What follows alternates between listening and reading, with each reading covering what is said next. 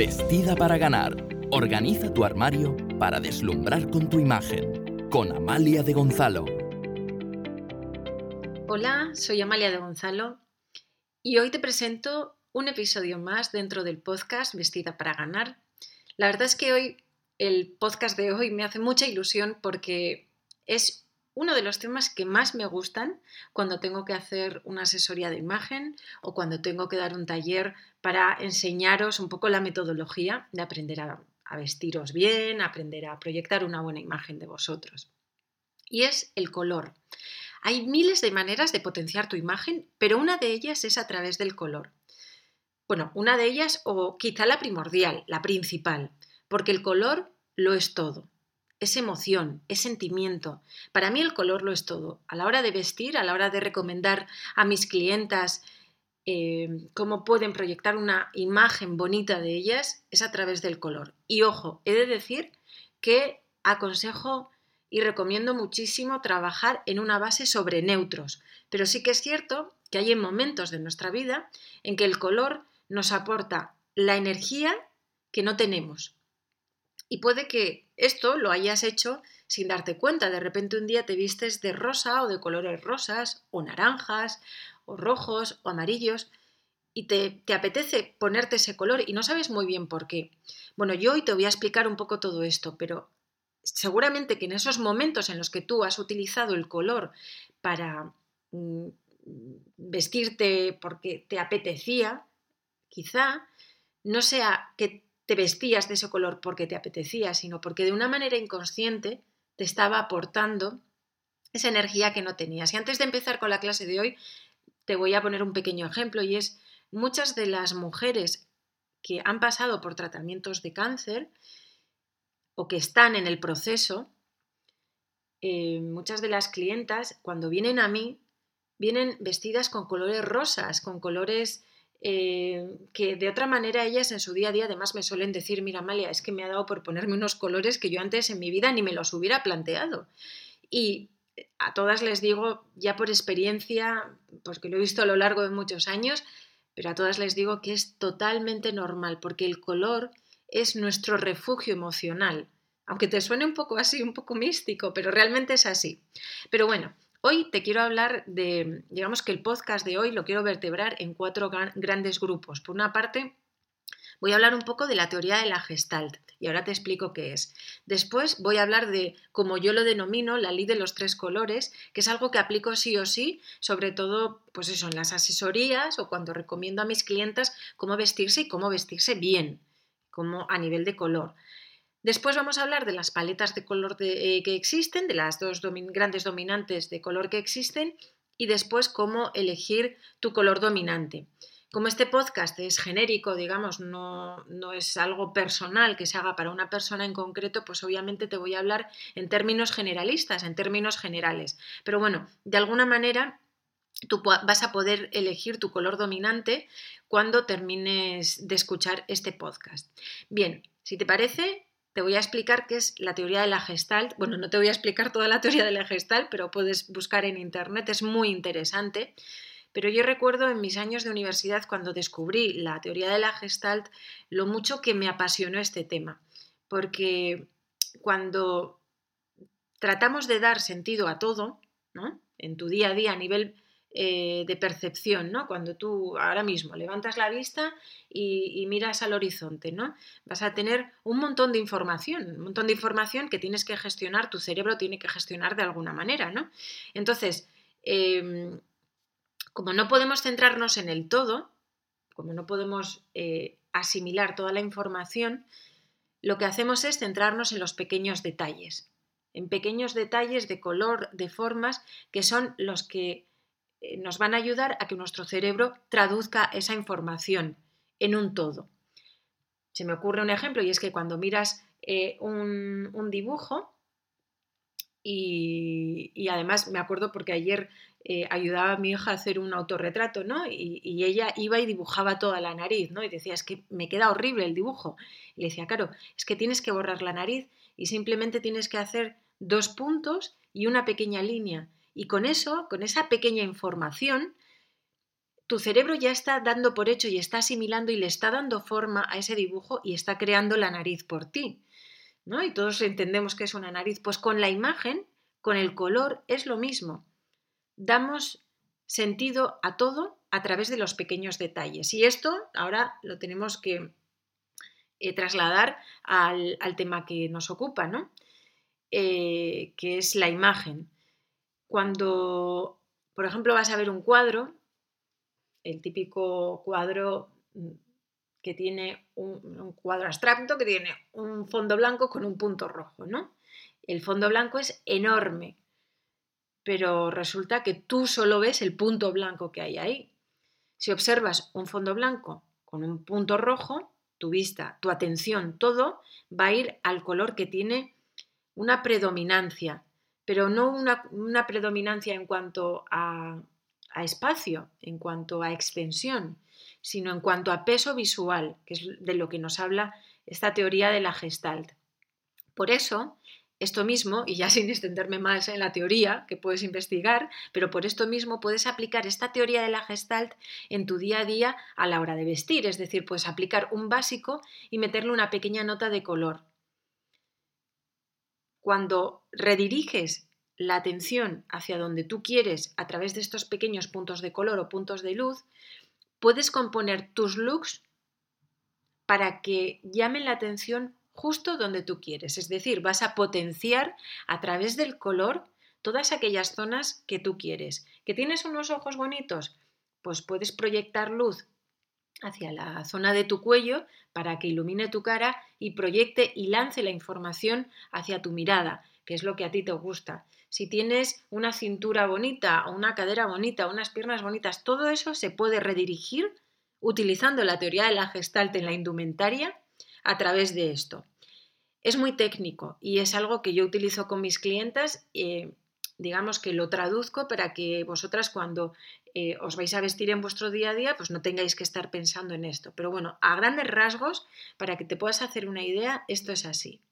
Entonces, partiendo de esta teoría de la gestal, de este peso visual en, la organización del look total, Después voy a la segunda parte, que es la ley de los tres colores, que esta es una ley que me he creado yo, pero bueno, probablemente eh, haya mucha gente más que la utilice y probablemente tú la utilices y te lo puedo asegurar, probablemente sin darte cuenta, o sea, de una manera inconsciente. Pero es que para que un look funcione nunca tiene que tener más de tres colores, ya que la información que estamos mandando es mucha y la respuesta a ese concepto cerebral, a esa eh, cantidad de información brutal en un corto espacio, es no me gusta. Cuando ves a alguien que va vestida, y, si te fijas probablemente, y yo muchas veces hago el ejercicio cuando voy por la calle y veo a alguien que digo, ojo, no me gusta nada cómo va vestida, le quitaría esto y le pondría esto, ¿no? Le pondría este color y le... Pues realmente te fijas y te das cuenta de que lleva cuatro o cinco colores. Pues que el bolso lleva de un color, los zapatos lleva de otro, una chaqueta, luego un jersey, luego un pañuelo. Entonces, hay algo que no funciona. Para que un look funcione nunca tiene que tener más de tres colores. Y ojo, esos tres colores tienen que estar dispuestos. Te vas a hacer una experta del color, ¿eh? créeme que te va a apasionar igual que a mí, pero esos tres colores tienen que estar dispuestos principalmente de estas dos gamas, o bien en contraste, es decir, si vas con un amarillo, métele su complementario, y también puedes eh, utilizar o llevar esta gama de color, pero en gamas, es decir, eh, en colores de, pues a lo mejor vas con un color gris, con un color gris marengo oscuro, con un color gris más claro y luego a lo mejor le metes un blanco, ¿no? Entonces vas en la misma línea de color. Es decir, si quieres ir un poco más atrevida, vas a ir en contraste Vas a elegir los colores en contraste eh, y si quieres ir un poco más eh, con un look, por decirlo así, relajado visualmente, vas a ir con gamas de color. Créeme que esto funciona y si lo pruebas a la hora de componer tus looks, ahora cuando termines de, escuchar el, podcast y, y, vas a tu armario, ¿no? Creas una pequeña composición de look con lo que tengas en el armario y si lo creas en contraste o en gama de color, verás cómo la sensación emocional que tú estás transmitiendo es distinta. Y por tanto, el lenguaje o la información que tú vas a mandar a tu interlocutor, si vas a una reunión de trabajo, si vas a dar una clase a niños, si vas a, mm, yo que sé, ir a una reunión en un banco, lo que sea, el color va a dar por ti, antes, mucho antes de que tú hables, va a dar por ti una información. Bien, entonces ya hemos hablado de la teoría de la Gestalt, ya hemos visto la ley de los tres colores y ahora vamos a hablar de las paletas de color que existen. Porque existen dos grandes gamas de color, que son la gama cálida y la gama fría. La gama cálida tiene una base de colores que parten del rojo y la gama fría tiene una base de colores que parten del azul. Dependiendo del color de tus ojos, del color de tu pelo y del color de tu piel, tu dominante de color, es decir, los colores que te van a sentar mejor, van a estar dentro de la gama básica, eh, perdón, de la gama cálida o de la gama fría. Esta es la gama básica, ¿vale? La gama básica de color. ¿Cómo puedes identificar tu color dominante? Ahora te lo explico, que es el último punto, pero quiero explicarte quiero que entiendas bien estas dos dominantes de color, la fría y la, y la cálida. Digamos que tenemos eh, tres colores eh, principales, tres colores básicos con los que se crean todos, como son el amarillo, el azul y el rojo. Si tú mezclas rojo con azul, te va a dar un color, es decir, un cuarto color. Si tú mezclas amarillo con azul, te va a dar un cuarto color, un quinto color. Si mezclas el amarillo con el rojo y así sucesivamente. Por tanto, si tienes una gama fría, todos los colores, todas las bases de color tendrán un fondo dominante azul. Y si tú tienes una gama cálida, todos los colores que te van a ir bien tendrán un fondo dominante rojo, que esto no quiere decir que tengas que ir de rojo todo el rato, no, pero son colores cálidos. ¿Cómo lo puedes ver? Pues mira, si abres un documento de Word, puedes eh, darle a la paleta de color y ahí vas a ver una rueda de color que fácilmente te va a orientar con este tipo de, con este tipo de cosas, ¿no? De colores. Entonces, ahora que ya sabemos y conocemos cuáles son estas dos grandes gamas de color a la que puedes pertenecer, puedes pertenecer a un equipo, al equipo cálido o al equipo frío, ¿eh? tienes que elegir tu color dominante. ¿Y cómo lo eliges? Bueno, normalmente mm, yo en las asesorías de imagen utilizo una serie de paños de color. Pero si tú lo quieres hacer en casa, para hacerlo de una manera sencilla, para poder identificarlo ahora, simplemente tienes que utilizar dos eh, telas, una dorada y otra plateada, y si no tienes en casa, porque tampoco son telas que habitualmente se suelen tener, pero si no las tienes, pues bueno, puedes utilizar eh, alguna joya o algo que, sea color oro y otra color plata, y tienes que acercarlo, eh, ponerlo debajo de, pues, en, tu, en tu pecho, ¿no? apoyarlo en tu pecho o cerca de tu cara. Entonces te miras en el espejo y Tienes que hacer un ejercicio visual, pero tienes que ver cuál de los dos aporta luz a tu cara. Y créeme que es que es alucinante, porque lo vas a poner cerca de tu cara y si no es tu dominante de color, te va a, tirar, digamos, la cara hacia abajo, es decir, como que te va a dar sombras, ¿vale? Pero si es tu dominante de color, va a aportar luz, es decir, va a subir tu, tu, tu rostro hacia arriba, no sé cómo decirlo, es como que lo expande, ¿no? Porque el color... Mm, hace como un ejercicio muy bonito, ¿no? A la hora de proyectar imagen sobre, de proyectar luz sobre el rostro o de quitarlo. Entonces, si, si te aporta luz el color dorado, tu tipología es cálida. Si te aporta luz el color plateado, tu tipología es fría. Como te digo, todo esto tiene que ver con el color del pelo, el color de ojos y el color de piel. No es lo mismo tener una piel lechosa que tener una piel rojiza, que tener una piel anaranjada, que tener una piel oscura. Dependiendo del tipo de piel que tengas, pues vas a tener una dominante u otra. No es lo mismo tener unos ojos azules que verdes o marrones. No es lo mismo tener un pelo rubio platino que un pelo negro.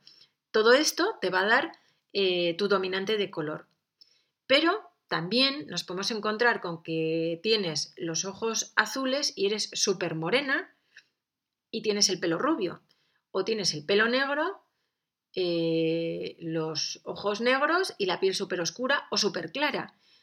¿Qué ocurre? Que ahí se mezclan varias tipologías, la cálida y la fría. Por tanto, tú vas a tener una dominante cálida o fría, pero después vas a tener matices matices fríos o matices cálidos, que también se pueden aplicar a la hora de elegir la, ropa que puedas tener o cerca de tu cara o eh, prendas con estructura que sean pues, abrigos, etc. Conociendo todo esto, ¿cuál es tu color dominante? Las paletas de color que existen y cómo aplicarlas, la ley de los tres colores si te vistes en, en nombre a una gama o en nombre a un contraste y si aplicas la teoría de la gestalt, todo esto te puede ayudar a seleccionar la ropa a partir de ahora para que potencie tu imagen. Pero no solo el organizar los looks de tu armario cuando te vayas a vestir, sino cuando vayas a comprar, si te fijas, las tiendas están organizadas por secciones, pues de fiesta, de tal de cual, pero dentro de, de su sección están organizadas en base al color, es decir, te vas a encontrar que hay una zona para colores fríos y una zona para colores cálidos. Por tanto, ya no vas a, perderte cuando vayas a comprar porque vas a ir directamente hacia los colores que son tu dominante de color.